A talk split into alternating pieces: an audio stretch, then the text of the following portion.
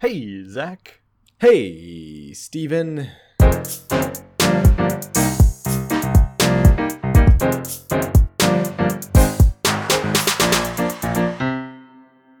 Hello and welcome to the Worrying Bugs Podcast, a podcast to entertain us, not you. I thought of that late last night and wrote it down. It's like 90% accurate, I'd say. And we love doing it, and we'll keep doing it, but we're not doing it for you, listeners. We're doing it for us. Okay, but also, if we could make changes to make it better for the listeners, I would not turn them down. Okay, fine, but if it makes me enjoy the podcast less, it's not going to happen. Okay, yeah. Speaking of changes we've made of our own volition to the podcast, a while ago we added in hidden treasures, just a little aspect of our daily lives, the places around us, and the situations we're in that we enjoy. So what's the hidden treasure of Madison? This fortnight, it is a good amount of time between classes. The time between classes that are too big to justify just sitting there and waiting, but too small to do something super intensive, like a heavy-duty homework assignment. Okay, yeah, little idling tasks, but nothing. Yeah, so hardcore. On Tuesdays and Thursdays, I have a break between my classes that is too long to do something like super intensive. Too short. God, this is confusing. Anyway, it sounds on the face of it like a bad thing. Like, oh, this time is too short to be doing something intensive and too long to be just idle. But really, I enjoy it because I get to do things that feel like stupid little tasks that I should do when I'm bored, but feel like I should be doing something, which is exactly what that is. Like what? Like I'm not entirely sure what you mean by. Well, for example, on Tuesday, I renamed all my projects in OmniFocus to the format Project Blank as a code name. Because you had to, or? No, because it's something I wanted to do, and it's fun, and now also I can share screenshots of OmniFocus without exposing my secret projects. Fair enough. So, yeah. Do you have a lot of those? Secret projects? No. But I guess they're all secret projects. Yeah, now you don't know which ones are secret and which ones are. I will say one thing. Project Niagara is probably pretty guessable. You're gonna do the waterfall in a barrel thing that they do. Yeah, I'm training for it. Spending copious amounts of time in barrels and having Dylan just shake me. No, it's the water tracker. Oh, okay. That makes a lot more sense.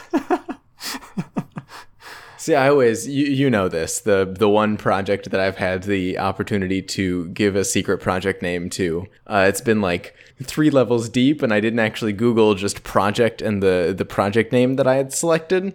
So that ended up being something weird. It was like an anime. Are you talking about, hold on, it's still in here. Project Mabinogi. Mabinogi, yeah. Yeah. So, But that one's definitely not about the anime or whatever comes up when you first Google it. That's good. Yeah. As the point of the secret project name is that it's unguessable just by the name of the project. So that's why Project Niagara probably isn't very good. Zach, what is your hidden treasure for this week?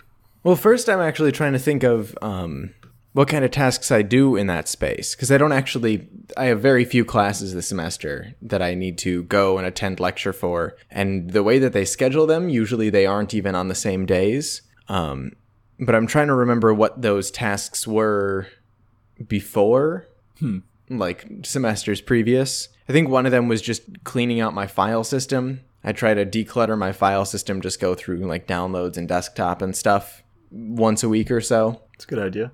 And that's a good low intensity, but still takes some thought.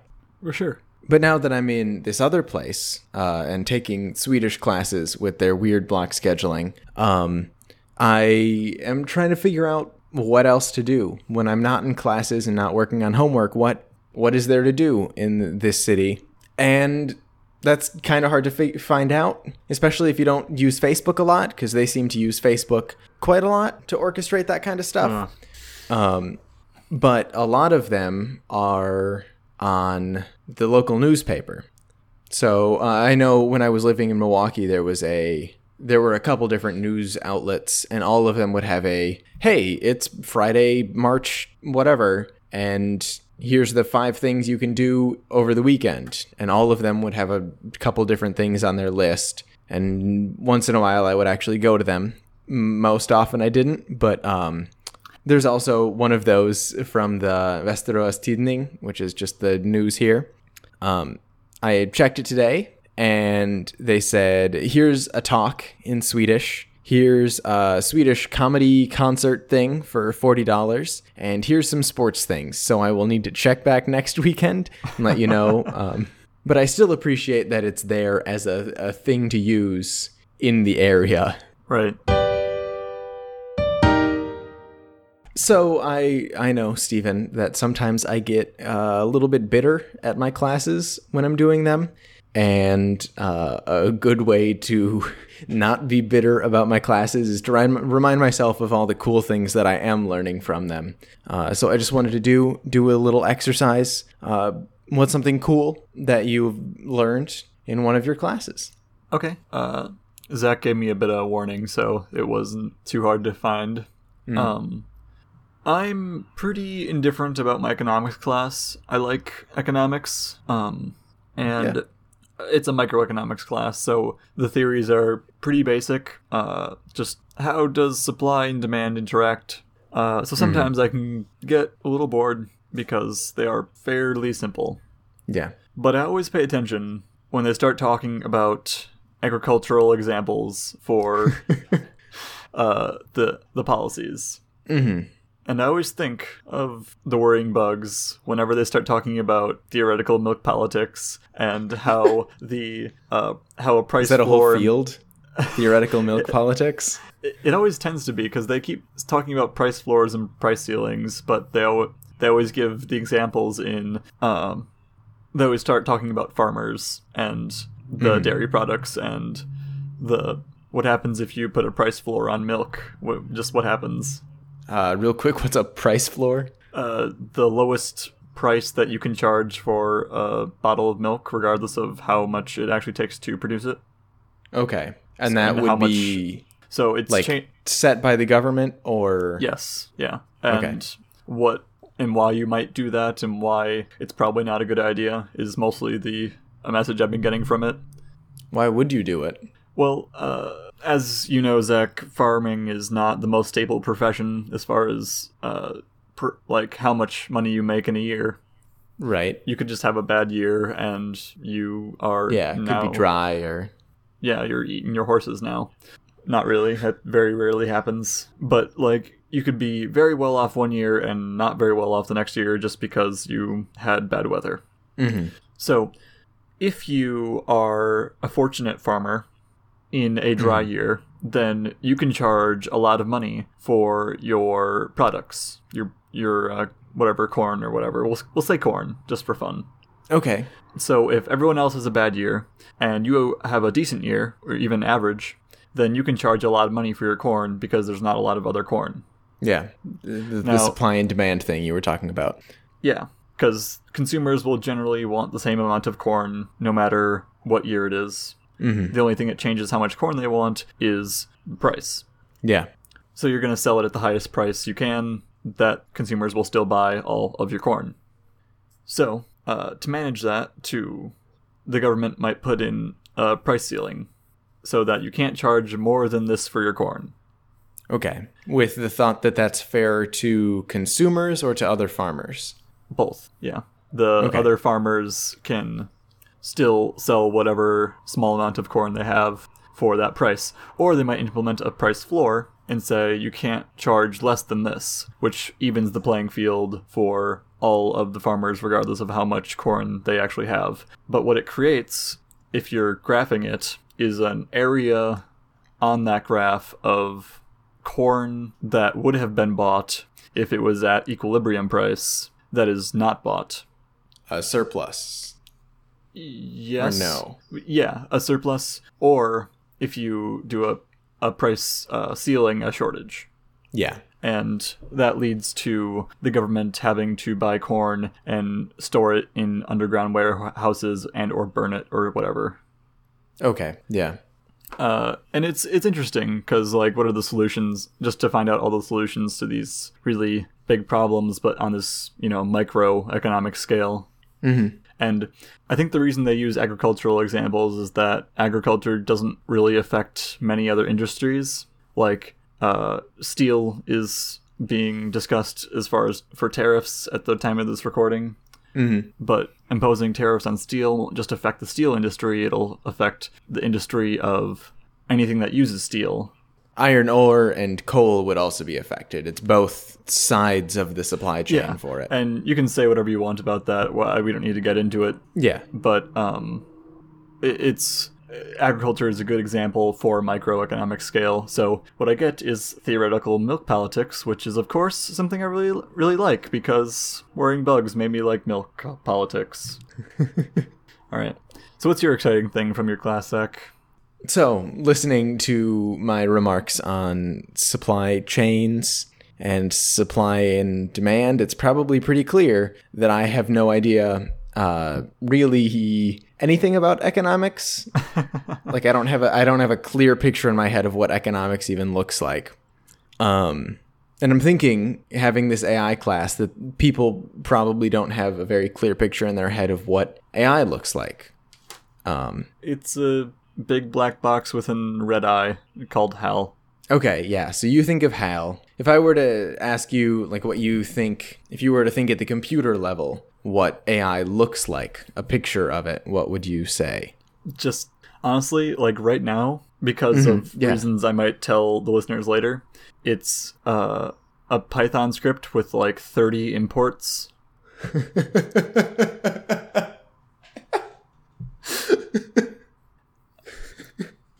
Okay, I guess you're right. You are correct in that.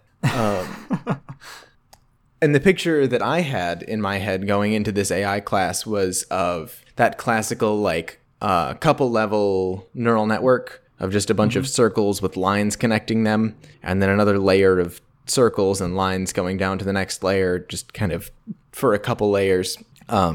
I asked some other people who listen to the podcast, and most of them said smart cars, not like smart car, the brand, but like a connected car, self-driving car. That's the term. An auto. The Sophia, I think. Sophia robot. I think I've heard of that. Do you know? Yeah, it's basically just right in the middle of the uncanny valley. And all of those things are applications of AI or dystopic predictions of AI or dystopic current experiences of having to write AI. But I was just thinking that there's probably not as good an understanding of AI. That's because it's really hard to comprehend. Right. But I want to lay some groundwork. Okay. So it's not necessarily that picture in your head of a neural network, which you might have heard of. That's that it gets some inputs and then it does some math in the middle and then it gives you some outputs. Okay. Zach, I have to stop you because there's a great project being done. Okay. So someone took a neural network, put all the Harry Potter books into it. Oh, yes. And it wrote its own Harry Potter book, and it's the best. Was it a neural network or a Markov chain? I think those are different things. Hold on. It's called Harry Potter and the Portrait of What Looked Like a Large Pile of Ash. I'm going to read an excerpt from Chapter 13. Okay, I'm going to look into how it happened. Okay. Harry could tell that Voldemort was standing right behind him. He felt a great overreaction. Harry tore his eyes from his head and threw them into the forest. Voldemort raised his eyebrows at Harry, who could not see anything at the moment. Voldemort, you are a very bad and mean wizard, Harry savagely said. Hermione nodded encouragingly. The tall Death Eater was wearing a shirt that said, Hermione has forgotten how to dance, so Hermione dipped his face in mud. Ron threw a wand at Voldemort, and everyone applauded. Ron smiled. Ron reached for his wand slowly.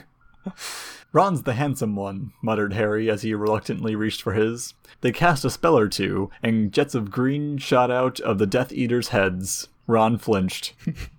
Not so handsome now, thought Harry as he dipped Hermione in hot sauce. The Death Eaters were dead now, and Harry was hungrier than he had ever been.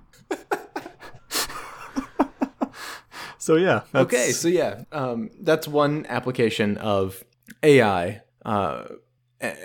And you actually definitely did play into the point that I was trying to make by saying it was a neural network, because we don't know for sure if that was a neural network, if that was that multiple layers of circles with lines connecting them. And that really is just one subset of artificial intelligence. Really, there's a lot of different problems that are trying to be solved by artificial intelligence. There's different algorithms that you can use to solve those different kinds of problems. So neural networks are really good for probability and for categorization. So if that Harry Potter book was a neural network, it could be calculating the probability that a particular word was next. But I don't think that a neural network would be necessarily the best application for that, or the best algorithm for that. But it is useful for, if you give a picture to a neural network, the properly trained neural network, it will be able to classify if a thing is a cat or a dog, for example. Right. And neural networks are good at that, at building those connections and figuring out through a couple layers how likely something is to be something else. Mm-hmm. But there's also optimization problems, such as like the traveling salesman problem you might have heard of, that we've got one person who's got to get to 10 different cities at different distances from each other, and we've got to figure out the fastest way for him to go through all of those cities. And so for that, you might want to use something like, what's that? And it's been mathematically proven that it's impossible to solve mathematically, so we can't just apply an algorithm to it. Yeah. But you can apply algorithms that are good at guessing. Because it's NP but checkable, so you can't just quickly solve it mathematically, but you can quickly figure out which one's better if you have two potential solutions. And so for that kind of thing, you can use differential evolution is what we're currently working on. There's genetic algorithms, and those both rely on, you have some size of population. You choose a couple individuals from there who are particularly good. So maybe they have a very short distance in that traveling salesman. And then you cross them over. You mix them up. The differences between them are how you mix them up and how you choose them. And then you come out with a new population. And you just keep going until you've gone for 100 generations, or until you have a close enough solution to the ideal, or whatever it is. You just continue going with that kind of algorithm. So the point that I'm trying to make, I suppose, in a very circuitous manner, is that the thing to think of when you hear AI isn't necessarily one thing. It's a lot of different ways to approach different flavors of problem. All right. Speaking of problems. Okay. You're having some problems? I have a problem, which is that it's... I want to write more. I want to write things with pens, because I have lots of fancy pens, and I love to write with them. But... Is it that you want to write with the pens, or you want to write things? Both, I guess. Like, I want to use my pens more, because I like writing with my pens, but I need something to write, so I write things. Okay. Things over and over again. Mm-hmm. Like, I know when I did a stage play, and we had to make it look like we were writing book reports, and somebody else on stage just wrote moose, just covered the page in the word moose over and over and over and over again. And that's how they made it look like they were writing. Nice. I want to write things, but I have notebooks, I have pens, and I have ink. I have all the materials. And then I sit down to write, say, like, an additional journal-ish thing that isn't my journal. My journal is the thing I do at night to reflect on my day, this little mini journal that this is a separate topic now, started carting around a large Field Notes. I'm writing things in it. Field Notes makes the newest limited edition. Yeah, is the signature is a slightly larger. Here, I'm gonna give you the normal size. All right, yeah. So it's like Field Notes Plus. It's a slightly larger model. It is slightly larger, and it's good for journaling because it's not so tiny that you feel like you have to try to scribble in it. Anyway, I just feel like I did start writing it eventually, but I just couldn't for a while. Like, none of the thoughts I was having, even though this was not like this journal was supposed to just be like random thoughts I have that I might want to write down, and I just couldn't, like, none of the thoughts I was having were worthy of like the first page of the journal. Okay, yeah. Because it's like, it looks nice and the paper feels good, and it just pen would make it like not as good. So I just eventually just wrote a title page and decided that would be the first thing. Is that backwards for you? It says thoughts, maybe. Yeah, it does. So just thoughts, but it like took some willpower to just, all right, you're defiling it. Go for it. Just do it. Come on. Mm-hmm. I have the opposite problem when I'm doing my nightly journal, is I feel like I have to fill up the whole page, and I need to keep reminding myself that it's okay if I just get like 3/4 of the way or halfway down the page and I'm done with the thought for tonight, and I can just set it aside and go to bed. So that means that you're carrying around a nice pen with you then, if you have a journal that you want to write nice things in. I switched from a backpack to a messenger bag. Okay.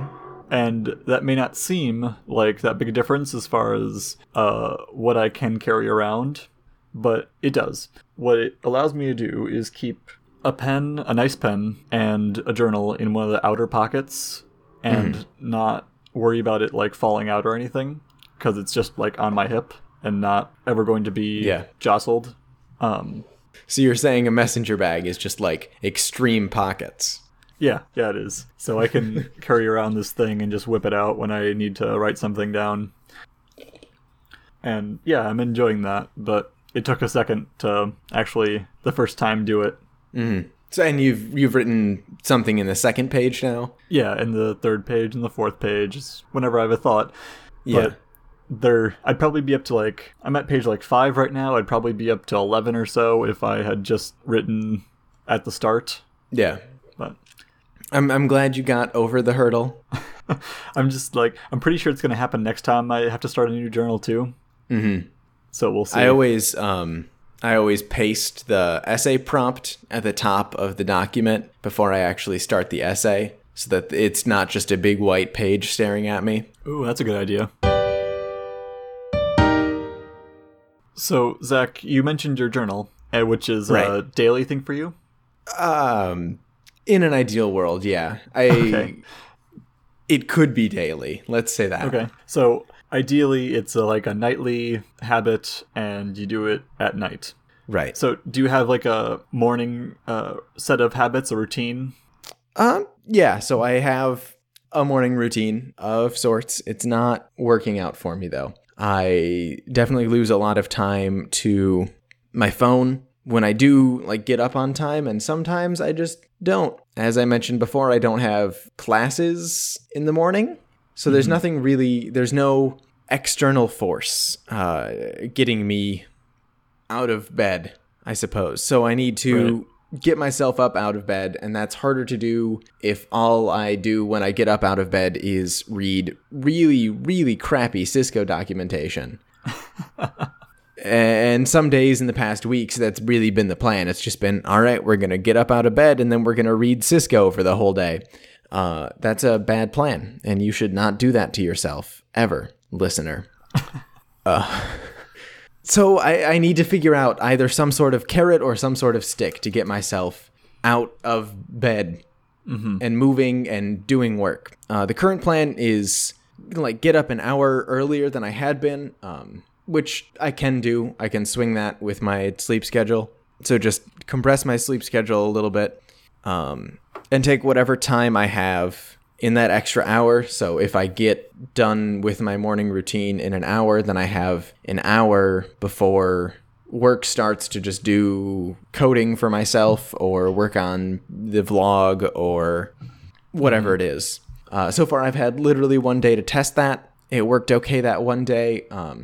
The next part of it is that I would need to get away from this space, because sitting at the same desk and just switching tasks and switching mentalities is not something I'm capable of doing. So I would need to be able to get up and go to a coffee shop or go to the school, something like that. Right. Do you have any ideas if that ends up not working, what I could do for some sort of morning motivation? I can't speak to having more, like, my weekdays are, I do have morning classes. I should just start with that. Mm-hmm. I do have morning classes, but on weekends, my routine is to, which I guess weekends would be my equivalent, which is, I don't really have a reason to get out of bed except for the work I don't want to do. Yeah. My motivation is a caffeine hit, because I'm a freaking addict. Okay. So, but to get that, I need to go outside, and for that you need to be dressed and at least semi-presentable. So do you consistently get that caffeine hit at 10 a.m. or whatever, or... No, I don't have a schedule for it, because it is just weekends. Like, it wouldn't really make sense for it to be a schedule. But I can definitely imagine a world in which I do make a schedule for that and have my body get used to it and be kind of cranky if I don't get it at the right time. Yeah. Okay, so the other thing you can do is say, okay, I'm going to get up and go to study area, and not do, like, the first thing you do in the morning isn't at your desk right next to your bed or whatever your living situation is. Mm-hmm. Yeah, it pretty much has to be. Yeah. And I think by doing that, you give yourself a reason. Like, technically, there's nothing making you go somewhere to do your work. Mm-hmm. But even still, you kind of feel like you should get going, because... you said you would, and it's not just right there. You have to put some effort into it, and that little bit of effort is enough to, in the morning, make you think, okay, let's get going, because we gotta do that effort. And by the time I get to the coffee shop, I want to have enough time to work on stuff, and I'm not sure how long away it is. It's a 2-minute walk for me, so... Oh, it's like 15 minutes by bike. 50 or 15? Teen. Okay. But yeah, like, that's... Like, you want to have enough time to start doing work once you get there, and you don't want to have to just turn around and come back. Right. So maybe that's good enough. Maybe it's not. That's what I would do. Yeah. I think I'm going to keep going with my current plan. And if that ends with me sleep deprived, maybe I'll try your plan. Okay. And that also segues me nicely into a question about your morning routine, Stephen. You surreptitiously removed it from the document. Did I? Yeah. Did we talk about it? Is that what happened? Did we talk about it and I just entirely forgot? I don't... What was it? What was the heading? Was it just Steven's morning routine? Cold showers. Oh, yeah. I removed that because it wasn't interesting. Did you end up doing it? No. So a couple episodes ago, Steven's year of effort dictated that he should do this thing that is scientifically proven to be good for him, and just a small amount of effort to do. It ended up being a lot more effort than it sounds like. In what way, Steven? In the way that it... Okay, well, let's look at it this way. You can't just say cold showers are... an easy thing to do because you just stand there in cold water. Because you don't just stand there in cold water. You, like, avoid the water because it is cold and not comfortable. Okay? Okay. Beyond that, it's still not, like, yeah, you can still... That's still not a lot of effort. Mm-hmm. The other thing is that it made me do something similar to what you're doing, which is not want to get up because I knew I would have to take a cold shower. Okay. Which is making it more... So, the act of taking a cold shower is making it more effort to get out of bed in the morning. Mm-hmm. That combined with the actual, like, effort of taking the cold shower and, shivering and whatever. Yeah. The uncomfort. Okay. Like, I'm like, technically, I don't think discomfort is an effort, but it does take some effort to not make yourself comfortable. Yes. When you could easily do it by twisting a thing in the shower. Given the entire last conversation, I can be convinced that it's good for encouraging me to get out of bed is a good enough reason. But yeah, it falls above the threshold for what is too much effort to be done, I guess. All right. I'm sticking to it. Okay. Yeah, that's...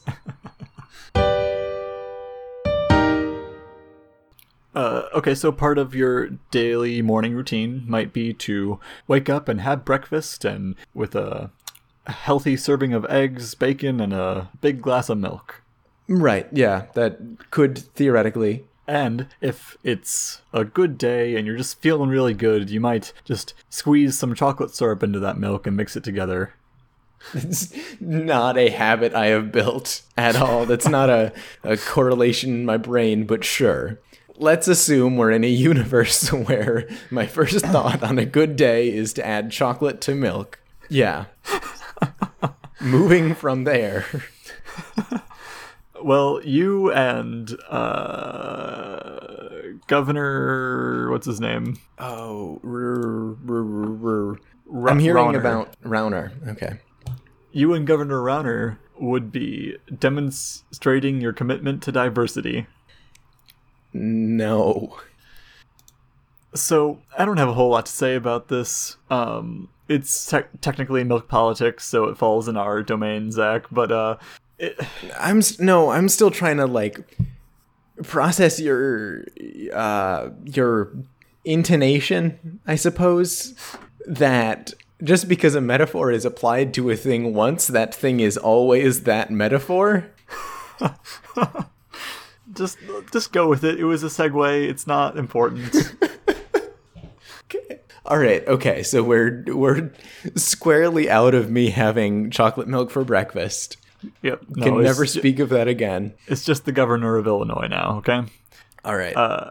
So Governor Bruce Rauner, according to the Chicago Tribune, in an awkward onstage appearance this week, Governor Bruce Rauner drank a glass of chocolate milk to demonstrate his belief in diversity. So, basically, the vice president of the Global Diversity and Inclusion Department of Hyatt Hotels... Oh, I didn't catch that. That's interesting. Okay.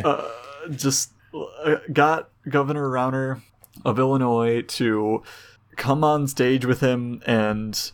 He apparently didn't really know what was going to happen on stage, because if he did, he would not agree to this. I don't know. They implied that he had the chance to say no. That was mentioned in the article. I suppose. But still, anyway, the vice president of this division of Hyatt Hotels gave a brief speech, and then to demonstrate diversity, he took a glass of white milk, squeezed Hershey's chocolate syrup into it, and then showed that it all sank to the bottom. Right, yeah. And he said that this is inclusion right now. He made the metaphor is not the word I'm looking for. It starts with an A, but it isn't allegory. Illusion, maybe? Illusion. That sounds right. All right, well, just he made the metaphor that... Analogy. Yeah, thank you. He made the analogy that when you add this chocolate syrup in, it just goes to the bottom. It doesn't have management positions up in the top. So you can slap a label of inclusive on your company or on your state or on your government and say, yeah, see, there are people of color here, but actually they're all just at the lower levels. And then he mixed it in and said, look, this is good. Yeah, it's diversity. And then the governor said, yep, and I'm committed to diversity. Yep. And then he drank the chocolate milk. What'd you think of that? It felt half-hearted. Yeah. I think, yeah, I did write that. This demonstration felt like an intern was running up against a deadline and said, screw it, I'll just pitch the chocolate milk thing. Okay, did you not read the article lower down? He's been using that for like 16 years, apparently. Doesn't make it, like, that's just the feeling I got from it. Right, that, yeah. Like, it wasn't like that actually happened. But yes, it is not, it's very half-baked, and, It's not baked at all, Steven, it's milk. Yeah, it's... like mediocrely pasteurized. I think I feel like maybe it was decontextualized just to be more interesting for the article. If they don't say, he then went on to talk for 25 minutes about the efforts that are being made in Chicago's Hyatt branch. Right. Hyatt's Chicago branch to be more diverse. Right. Then that could have happened. Yeah. Then it's fine. It's a good like a TED Talk metaphor. But I think it makes me feel like it probably was just more like tired phrases and stuff, mm-hmm. But it could have not been potentially. That's a good point.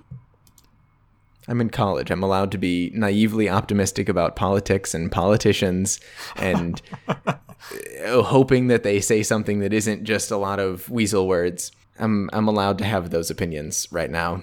Good for you. And now, a PSA from the Worrying Bugs. Blueberries can be conjured out of thin air by the government. This has been a PSA from the Worrying Bugs.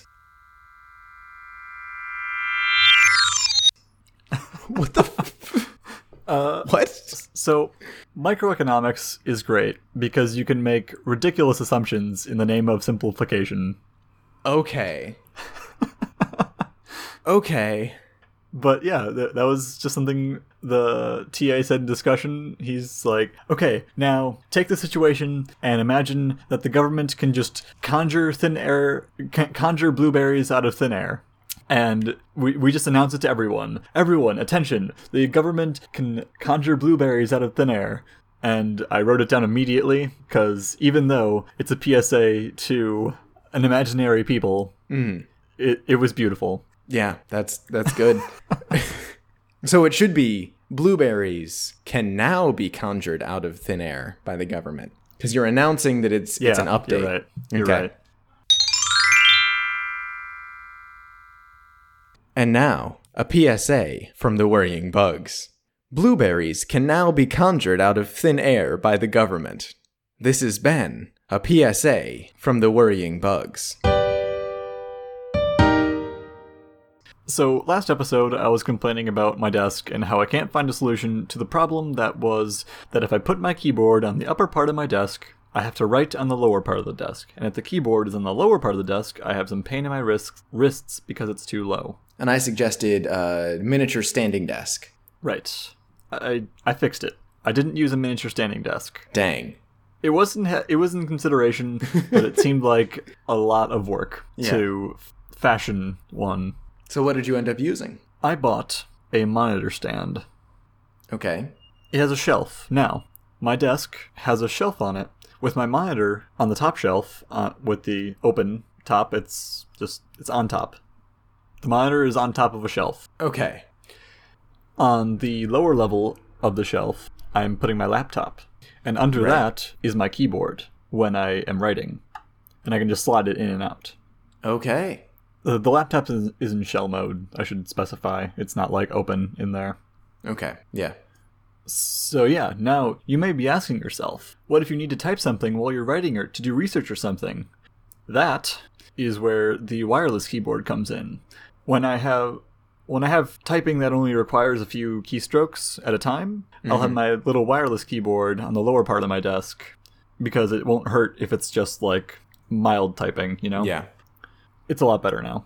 There's still some things I need to work out. My USB hub is in a place where it is pretty much impossible to get your hand. So that's not great for plugging things into it. Yeah. And I'm not... What was the other thing? We'll just stick with that for issues for now. Oh, okay. It's not great for podcasting because my laptop is in shell mode, but it needs a camera and it just... So I have to pull it out and try to finagle the cords around, try to get everything to be right for podcasting, but thankfully I only do this once every 2 weeks, so except not recently. It's been like 3 times a week because out of times. Not really, but anyway. So yeah, we are making progress on my desk. Good. I'm glad. So recently, Zach, maybe mistakenly, told me about his interest in getting a tattoo. Yeah? And I want to talk about it, because Zach is traditionally not the type of person to get a tattoo. He has never, like, expressed interest to me in the past about tattoos on himself or anyone else. That's weird. That must be, like transportation, because it's not... I haven't been disgusted by them or anything. No, not at all. I just don't bring it up with you, I suppose. Maybe. So... I suppose I should ask, do you have a design and a placement in mind? No. I have, like, design, yeah. But placement... Okay, I should say that there's another one that I thought of before that I could swear I've mentioned to you before. So there are two in my head. Okay. The first, I'm thinking, because I am so to-do list focused... But also, I never really feel like I am complete with a project. It would be clever to get, the square for a checkbox. Like, you can picture in your head a checkbox with a green checkmark in it. And if you take the green checkmark out, there's still a little hole cut into the square where the checkmark used to be. Can you picture that in your head? So it's a black box? No, because it's just the outline of the box. With...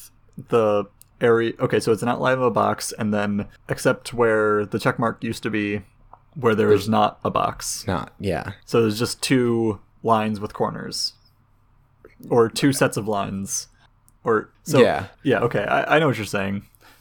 Like on the shoulder, I think, and the very clever part of this, the part of it that I was very proud to have figured out was I can get a bunch of custom temporary tattoos done.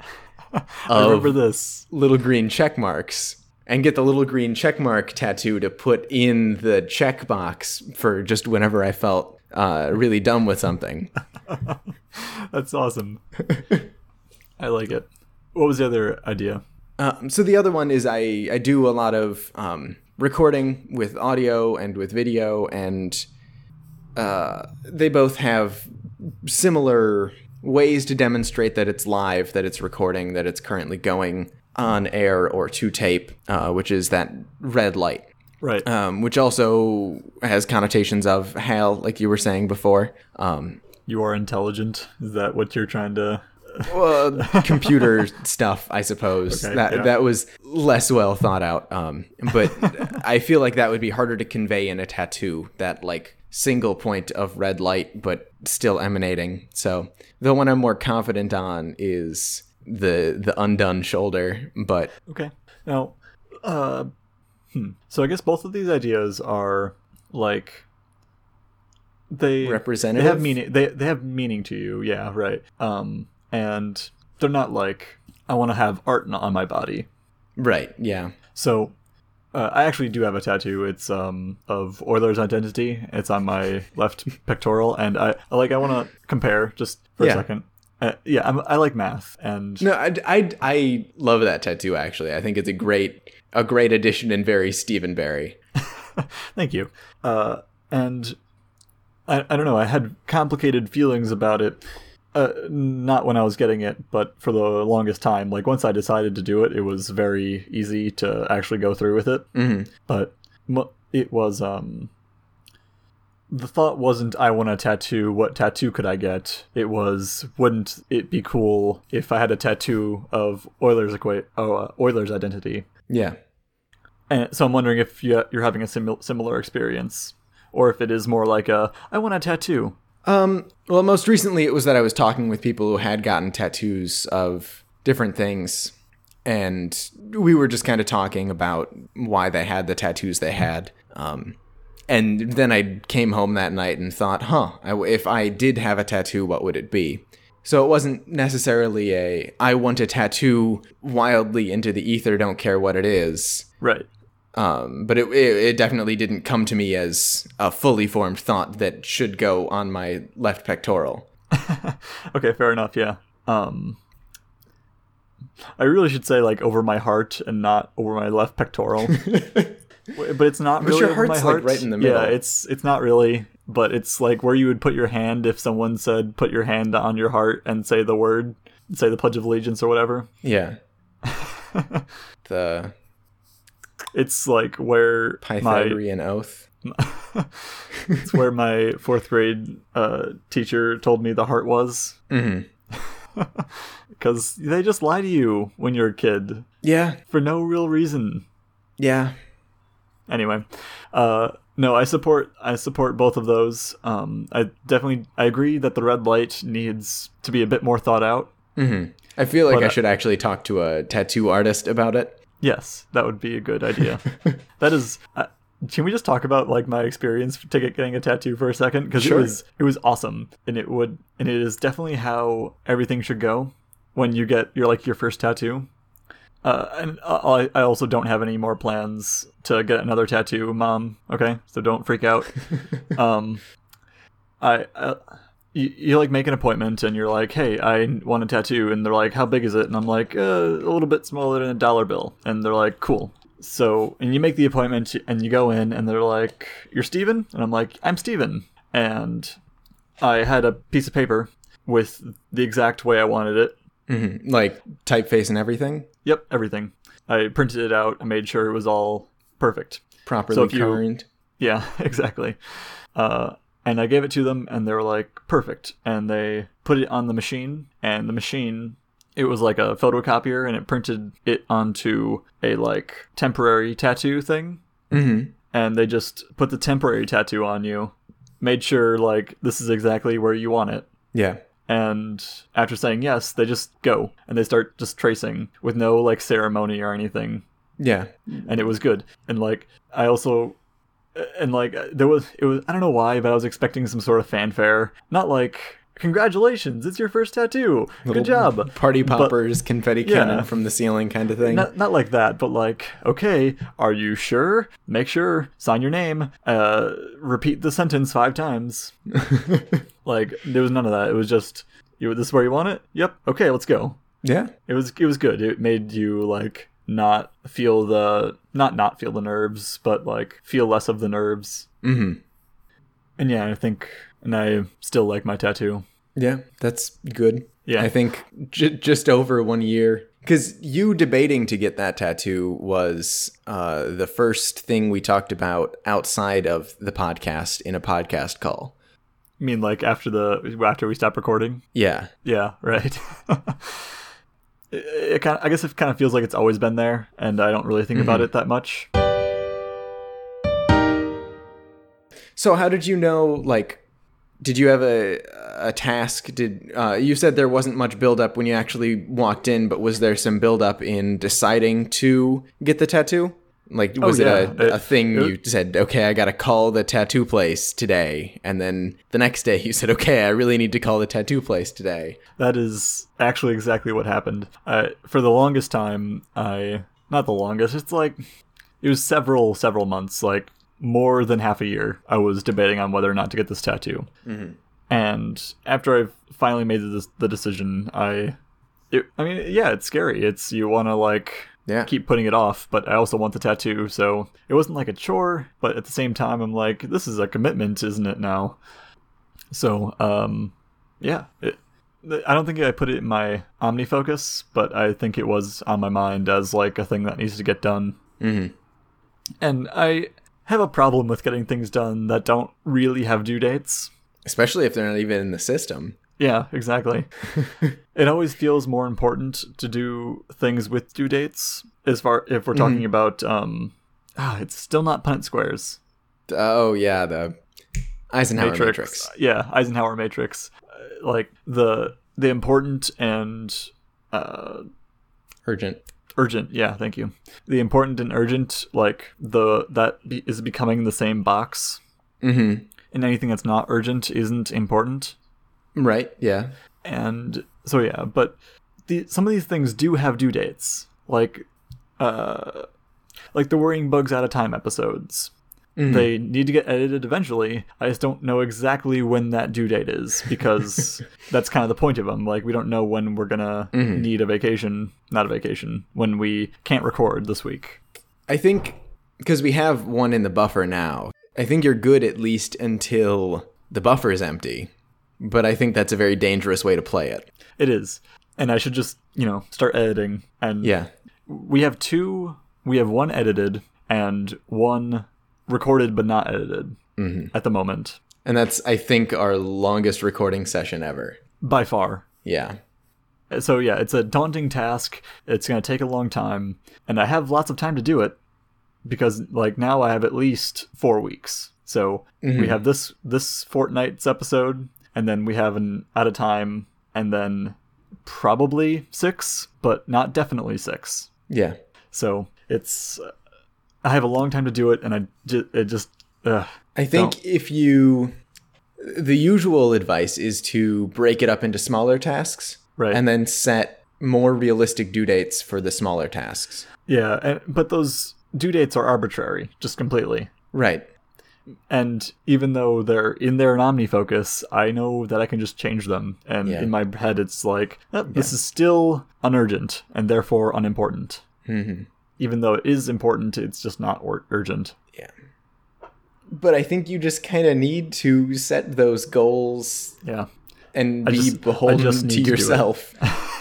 Because that's part of what setting the mini goals in my notebook has been about, is a lot of my classes are more self-paced. So I need to remind myself that I cannot get it all done at the very end of the semester. And I need to set realistic pacing goals. Right. So that at the end of each week, the next week will be about the same amount of work. Yeah, and you can also say whether or not you accomplished your goal from last week and whether or not you need to step it up. Mm-hmm. Yeah, that makes sense. But yeah, it's hard. I agree. I don't have anything like urgent that doesn't have due dates. But I have things that I ought to do, like the vlog has no actual due date and not even like a far away due date, but I should do it. Right. Right. Yeah. You don't have any repercussions for not getting the vlog out. If you just stopped doing the vlog, nothing would happen except that the vlog wouldn't be out. Yeah. But you should still make the vlog because the vlog is awesome. So yeah. All right. I'll just do it. Just do it, Steven. Come on. And I do think that breaking it down into smaller chunks, or just saying, this week I'm going to spend half an hour editing it, and however far I get in that half hour. Right. Yeah, just I'll do the first quarter and do it that way. That's a good idea. Mm-hmm. Because then it doesn't feel as daunting.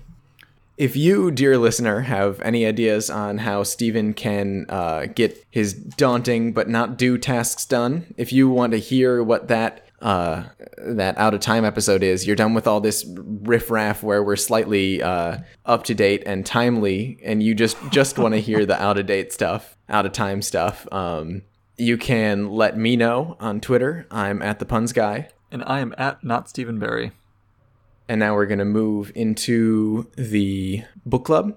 We're reading Turtles All the Way Down. We read it all the way to the end. If you haven't been reading along with us on Turtles All the Way Down, but you do want to join us for our next book club, it's going to be Surely You're Joking, Mr. Feynman. Usually we go to the first, or the nearest chapter to 100 pages. Yep. Was that the results of the Twitter poll, or was that just arbitrary? No, there were 2 votes, and both of them were for Mr. Feynman. Awesome. All right. The book is over, Zach. Yeah. You made it sound like you were going to talk about the ending before. No, just saying it's over. Yeah. And we'll get to our thoughts on that after we talk about the other stuff that happened before that. So we started this fortnight at chapter 17. Right. I've had so many Star lectures. Like, he was giving her the whole rigmarole of, there's Arcturus, and you can find it by pointing however the Big Dipper points or something, and there's Polaris, and like really the only ones that I can identify still are Orion and Polaris. and I guess the Dippers. Like, technically, I can get Ursa Major, but only because it's the Big Dipper, but more of it. Yeah. So I feel like it just takes a certain kind of person to actually remember all of the star charts. I think it also takes a certain amount of, like, caring. I never cared. Well, yeah, that's what I mean. It's the certain kind of person who cares about star charts. There's nothing wrong with that. It's just not our thing. They, like... Okay, so... They did the thing in the pool, and you need a towel. You really need a towel. It's a heated pool, Steven. It's fine. You need a... Okay. Just think it through. Think things through. Also, Davis should have a heated outdoor towel holder. Right. Yeah. Okay. That way you can, like, spontaneously go skinny dipping whenever and not have to worry about your towel. Yeah. It wasn't skinny dipping, technically, but... Also... You just run past his brother in your soaking underwear, which is still soaked, by the way. Just because you put your clothes on doesn't make it less soaked. I feel like once they went inside, they... You can't just, like, towel off, articles of clothing. They're still damp. Okay, yeah. Just saying. While they were in the pool is the point at which I actually looked up if Tuatara have a popular culture section. Okay. On Wikipedia, and they do. Yes. And this book is a part of it. That makes sense. Also, I looked them up on images, and they really, if you pointed it to Tuatara and told me it was a lizard, I would say, yeah, it looks like a lizard. Fun fact, underneath the dust cover of the physical book is, I will show you, it looks, what do you call that? It's imprint on the cover. Oh, yeah, it's embossed. Yeah, it's embossed Tuatara. Not a turtle, Tuatara. That's very clear from the tail and the legs and the lack of shell. Yeah, John Green talks quite a lot, actually, about different bookbinding stuff. He's a fan of it, so when he publishes his books, he puts a lot of effort into what gets embossed on the cover. And... Yeah, and it's well bound. Like, there's not a lot of, like, glue chunks sticking out. Mm-hmm. It is, I mean, glue, because it's not economical to do it any other way. You could do the little threads. Yeah, the threads, I imagine, are much more difficult than the glue. Yeah. When she starts talking about how the bacteria are kind of thinking for her because of gut brain, I wrote that the bacteria might be thinking more clearly than you are right now. Because, well, she was drinking soap, Zach. Or hand sanitizer. Yeah. Yeah. Not thinking clearly. That's... Well, but the point she's making is that the thoughts that are in her head are because of the bacteria. So it's the bacteria that are making her... It's a good joke, okay? Why you gotta ruin my good jokes? I think the bacteria that get in your head and, like, make mice not afraid of cats and that kind of thing, those definitely freak me out. I entirely understand where she's coming from in that. I don't like to think about that for sure. So I don't. I don't think about how the majority of the cells in my body are not me. I don't have my DNA, I should say. Because I do consider the bacteria in me part of me. Like, just as much as, like, some dead skin. Like, if some dead skin flakes off, I'm not going to be like, I'm falling off. Shipathesia, Steven. When does it no longer you? It does not matter. When is it? It really does not matter, like, what labels we put on things. Because the you and the me, they're just labels. We're just a bunch of cells. It's cool. It doesn't matter. It really does not matter at all. It's fine. Okay, yeah. All right. That is my official stance. You can quote me on that. Chapter 18. I have the note... don't attack verbally or physically or whatever someone while they're driving. And then I have the note a page later, QED. Chapter 19? Yep. I don't really have anything until the end of the chapter, when she attempts to drink soap drink hand sanitizer in the hospital. As much as it, like, is... embarrassing, and it sucks for Azza that this is happening, like that someone caught her trying to drink hand sanitizer. I'm really glad that her mother saw her try to do this, because now she can get the help that she needs. narrative structure and my very poor comprehension of mental health say that the accident and the subsequent stay in the hospital is going to help her OCD. It is not. It's not actually what's going to happen. Mm-hmm. But yeah, that was the thought that I was thinking for a millisecond. Later, I wrote that this still applies to this chapter, I think, that I really enjoy the good Azza, bad Azza dialogue she has with italics.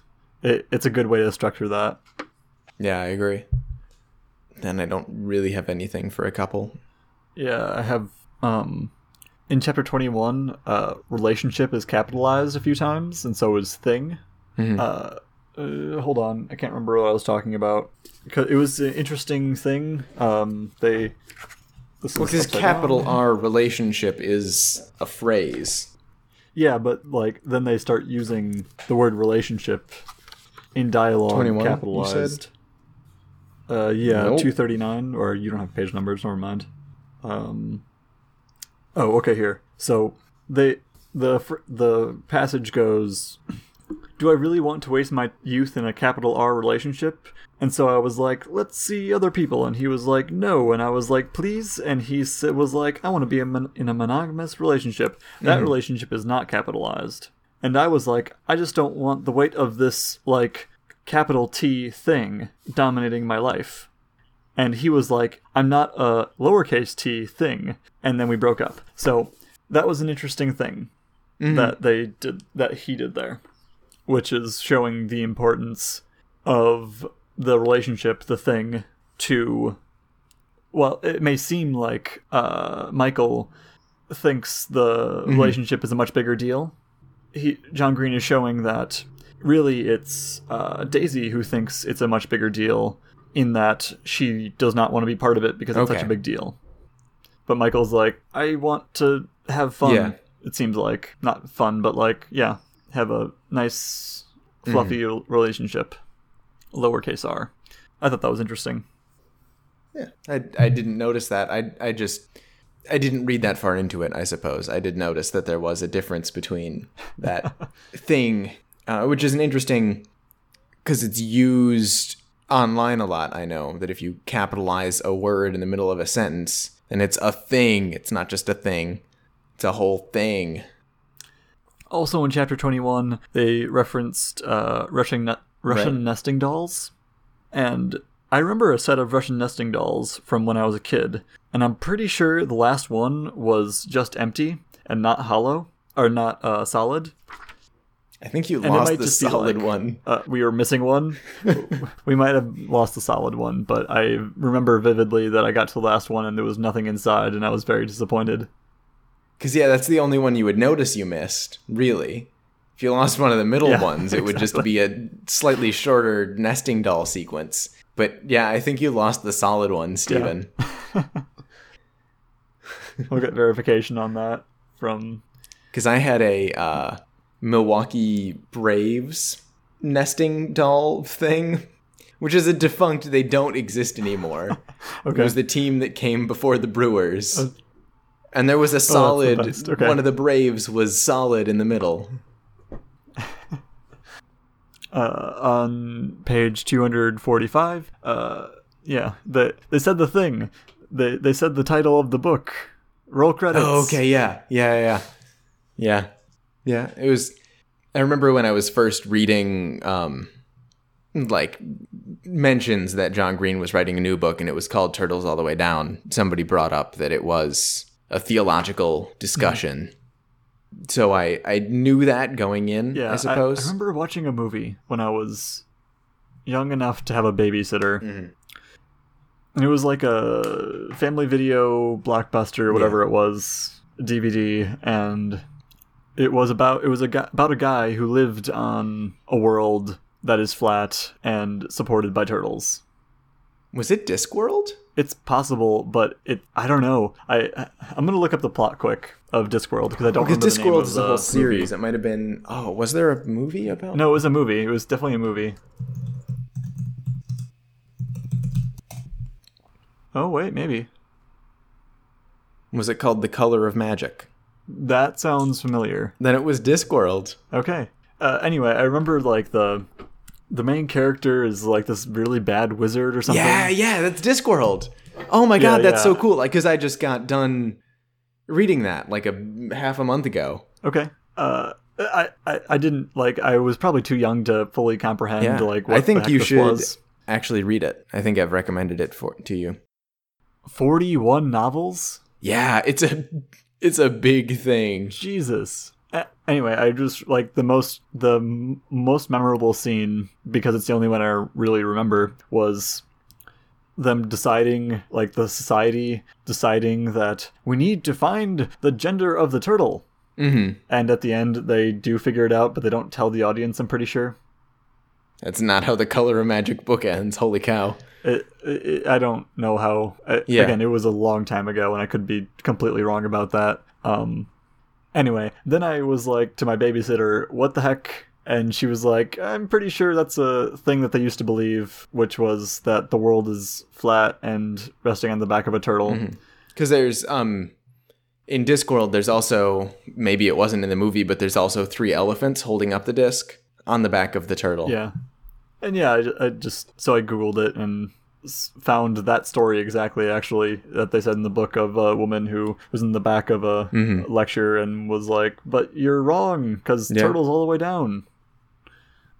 But that's how I knew about it. Do you think it's a good title for the book? Yeah, I don't know what a better title would be. Yeah, probably not. I think Hank Green's new book has a wonderful title, but it's also so very broad. Just an incredibly remarkable thing. That's very Hank Green, I must say.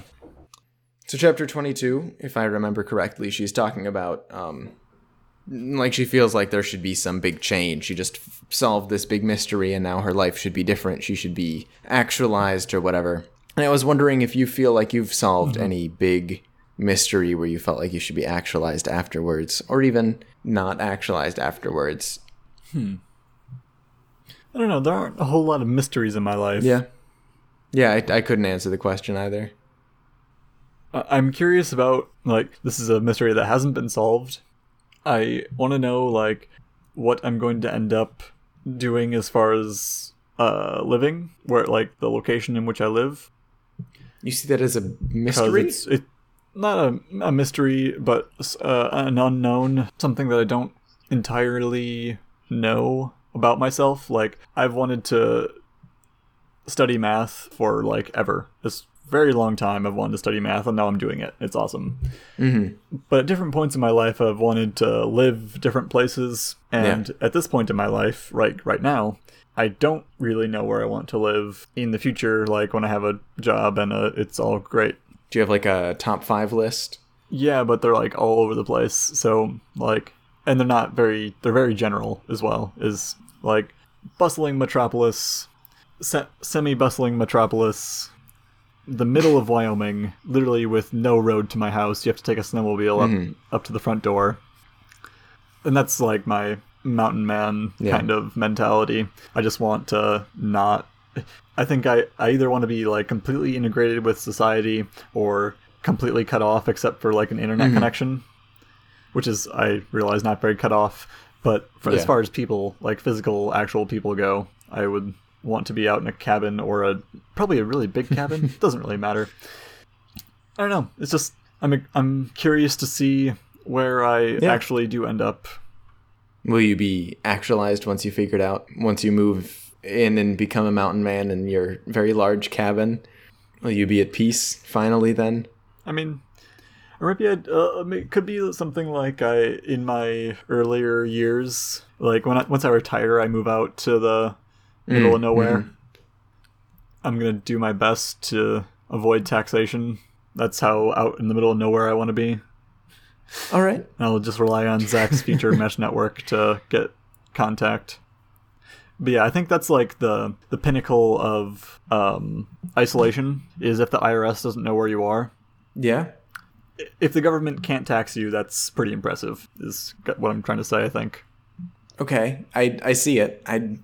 I don't know where that thought came from, like, where that originated in your head, or outside of your head, how it got into your head, but it's correct. I only think in correct things, so that's how it came about, obviously.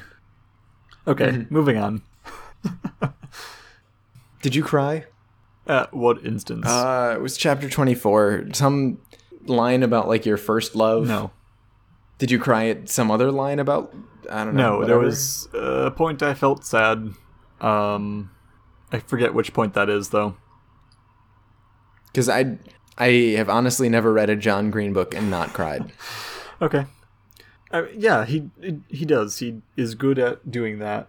I definitely cared about Azza more than I have for other books. Mm-hmm. Like, if this happened to Richard from Reamde, yeah, I whatever, I shrug it off. But Azza is a good character. Or even Jazz from Artemis. Yeah. And then it ended a lot like you anticipated. There was going to be a big accident, and then there was going to be some reconciliation with someone. But the person the reconciliation was with was herself. Yeah, and I think that it kind of, like, spread out to her relationships with Daisy and with Davis. I think... And I also liked that she wasn't just cured afterwards. Yeah. Like, she was still struggling with it, and she still... Cause that's, from what I can tell, at least, tends to be the case where things just get a little bit better. They're not fixed, per se. Yeah. So I think that was a really good ending, and I don't think I'd change anything. I might have had Davis stick around, but that was just because... I like Davis. I think he's cool for not being entirely upset about the not lizard thing getting his money that really should be his. Mm-hmm. He just kind of shrugged it off, and that was cool. Yeah. Yeah, it also wasn't out of left field for him to move with Noah, exactly. Though. It wasn't. It wasn't like Artemis, where they just kind of, she's alive. Yeah. He's gonna stay around. His dad's fine. Also, his dad was, I don't know, like, he didn't have a choice in the matter of running away. He was forced to. He was doing like an undercover boss thing, but not at his own place. It was at a sports food place, which is why he was thinking about joggers' mouths. Yeah, exactly. No, this was a good ending. Yeah. And... So, out of 5 stars, Zach, what do you give Turtles All the Way Down? I think I gave it 5 on Goodreads, and I stand behind that. I think it's a 5-star book. I think so, too. Is that the first Worrying Bugs 5-star book? Yeah, because I don't think Reamde was 5. It was 4.8. Yeah. Okay, so if you like this, rate and subscribe, and... Join us next fortnight when we will be reading up to the first, the chapter nearest 100 pages of... Let me just... All right, well, I don't see the chapter markers. So we'll be reading up to about 100 pages. Right. Which is roughly a quarter of the book. If you want to write us with your thoughts on it as you're reading through, or you want to talk with us about Turtles All the Way Down, you can reach out to us on Twitter. Again, I'm at the Puns Guy, and I'm at Not Stephen Barry. And we'll be right back in your feeds again in one fortnight. Goodbye. Goodbye.